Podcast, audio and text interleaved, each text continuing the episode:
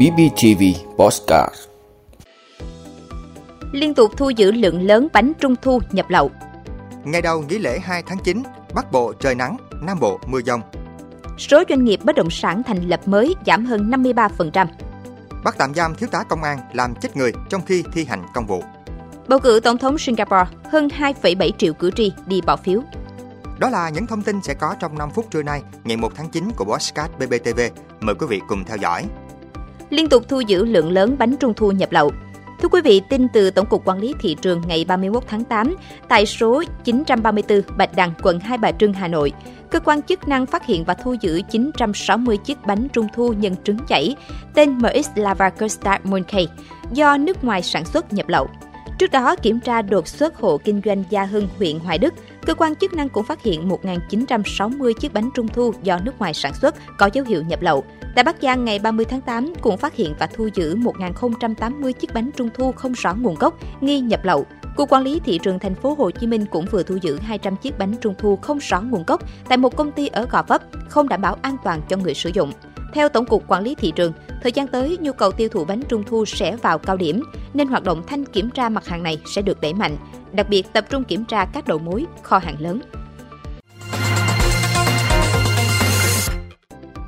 Ngày đầu nghỉ lễ hai tháng chín, Bắc Bộ trời nắng, Nam Bộ mưa dông. Thưa quý vị, ngày một tháng chín, ngày đầu kỳ nghỉ lễ hai tháng chín, Bắc Bộ là nơi có thời tiết nắng ráo, trong khi đó khu vực Tây Nguyên và Nam Bộ sẽ có mưa dông về chiều. Dự báo tại Bắc Bộ buổi trưa và chiều trời khá nóng với nhiệt độ cao nhất khoảng từ ba mươi hai đến ba mươi lăm độ, không khí hanh khô với độ ẩm thấp nhất dưới năm mươi lăm phần trăm. Với Trung Bộ, thời tiết chủ đạo là nắng, mưa chỉ xuất hiện về chiều tối ở khu vực Quảng Ngãi, Bình Thuận và dứt nhanh, nhiệt độ phổ biến từ ba mươi đến ba mươi lăm độ. Khu vực Tây Nguyên và Nam Bộ có mưa dông về chiều, nhiều điểm mưa vừa, mưa to, dễ gây ngập úng cục bộ ở các đô thị, vùng trũng thấp và trong cơn mưa có thể kèm theo sấm sét, gió giật mạnh nguy hiểm. Các tỉnh thành phố từ Đà Nẵng đến Bình Thuận có mưa rào và dông vài nơi, riêng phía Nam chiều tối có mưa rào và dông rải rác, cục bộ có mưa vừa, mưa to, phía Bắc gió nhẹ, phía Nam gió Tây Nam cấp hai, cấp ba. Trong mưa dông có khả năng xảy ra lốc sét và gió giật mạnh, nhiệt độ thấp nhất từ hai mươi tư đến hai mươi bảy độ, nhiệt độ cao nhất từ ba mươi mốt đến ba mươi tư độ. Tây Nguyên chiều và đêm có mưa rào và dông, cục bộ có mưa to, riêng phía Nam có mưa vừa, mưa to, có nơi mưa rất to, gió Tây Nam cấp hai, cấp ba. Trong mưa dông có khả năng xảy ra lốc sét và gió giật mạnh, nhiệt độ thấp nhất từ mười chín đến hai mươi hai độ, nhiệt độ cao nhất từ hai mươi sáu đến hai mươi chín độ, có nơi trên hai mươi chín độ. Nam Bộ chiều và đêm có mưa rào và dông, cục bộ có mưa to, riêng miền Đông có mưa vừa, mưa to, có nơi mưa rất to. Gió Tây Nam cấp hai, cấp ba, trong mưa dông có khả năng xảy ra lốc sét và gió giật mạnh. Nhiệt độ thấp nhất từ hai mươi tư đến hai mươi bảy độ, nhiệt độ cao nhất từ ba mươi đến ba mươi ba độ, có nơi trên ba mươi ba độ. Số doanh nghiệp bất động sản thành lập mới giảm hơn năm mươi ba phần trăm. Thưa quý vị, theo Tổng cục Thống kê Bộ Kế hoạch và Đầu tư, tám tháng năm nay, cả nước có ba nghìn không trăm sáu mươi sáu doanh nghiệp bất động sản thành lập mới, giảm trên năm mươi ba phần trăm so với cùng kỳ. Tính đến cuối tháng tám, dù số doanh nghiệp bất động sản quay trở lại hoạt động là một nghìn bảy trăm hai mươi mốt, tăng một trăm lẻ hai phần trăm so với cùng kỳ năm hai nghìn không trăm hai mươi hai, nhưng số lượng doanh nghiệp thành lập mới trong lĩnh vực này vẫn giảm mạnh. Trong tám tháng, cả nước có ba nghìn không trăm sáu mươi sáu doanh nghiệp bất động sản thành lập mới, giảm tới năm mươi ba phẩy bốn phần trăm so với cùng kỳ năm hai nghìn không trăm hai mươi hai. Trong khi đó, số doanh nghiệp bất động sản giải thể là tám trăm năm mươi lăm doanh nghiệp, tăng mười phẩy tám phần trăm. Về nguồn vốn nước ngoài rót vào thị trường bất động sản Việt Nam, theo báo cáo công bố trước đó một ngày của Bộ Kế hoạch và Đầu tư, tính đến ngày hai mươi tháng tám năm hai nghìn không trăm hai mươi ba, ngành kinh doanh bất động sản đứng thứ hai về thu hút vốn đầu tư nước ngoài, với tổng vốn là hơn một phẩy bảy mươi sáu tỷ đô la Mỹ, chiếm hơn chín phẩy bảy phần trăm tổng vốn đầu tư đăng ký, giảm bốn mươi bảy phẩy hai phần trăm so với cùng kỳ. Trước đó, trong bảy tháng đầu năm, nhà đầu tư nước ngoài đã rót vào thị trường bất động sản Việt Nam một phẩy sáu mươi mốt tỷ đô la Mỹ.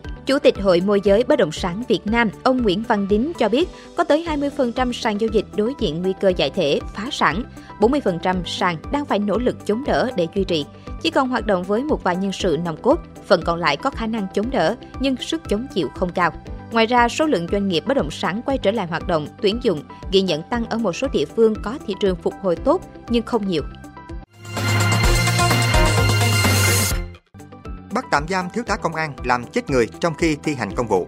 Thưa quý vị, Công an tỉnh Đồng Tháp vừa thông báo kết quả điều tra ban đầu vụ chết người tại trụ sở Công an xã Tân Thành B, huyện Tân Hồng, Đồng Tháp. Theo đó, vào lúc mười tám giờ ba mươi phút ngày hai mươi tám tháng tám năm hai nghìn không trăm hai mươi ba, ông Trần Văn Đảm sinh năm một nghìn chín trăm sáu mươi sáu, ngụ ấp một xã Tân Thành B, huyện Tân Hồng, sau khi uống rượu bia có hành vi gây mất an ninh trật tự nên người dân địa phương gọi điện báo Công an xã Tân Thành B, huyện Tân Hồng đến xử lý. Thiếu tá Hồ Thanh Hòa, Phó trưởng Công an xã cùng với ba công an viên đến thuyết phục và mời ông Đảm về trụ sở Công an xã làm việc. Tại đây, ông Đảm có lời nói lớn tiếng chửi mắng lực lượng Công an xã. Do tức giận, không kiềm chế được bản thân nên ông Hòa có dùng chân đá vào người ông Đảm rồi bỏ đi ra ngồi ở băng ghế phía trước. Khoảng mười phút sau, ông Hòa thấy ông Đảm nằm bất tỉnh, có hơi thở yếu, co giật nên chở ông Đảm đến trạm y tế cấp cứu. Khi đến trạm y tế thì nhân viên y tế chẩn đoán ông Đảm đã tử vong. Sau khi nhận được thông tin vụ việc, Cơ quan Cảnh sát điều tra Công an tỉnh Đồng Tháp đã khẩn trương triển khai các biện pháp điều tra làm rõ. Qua đó xác định Thiếu tá Hồ Thanh Hòa đã sử dụng vũ lực quá mức cần thiết trong quá trình thực hiện nhiệm vụ. Ngày ba mươi tháng tám năm hai nghìn không trăm hai mươi ba,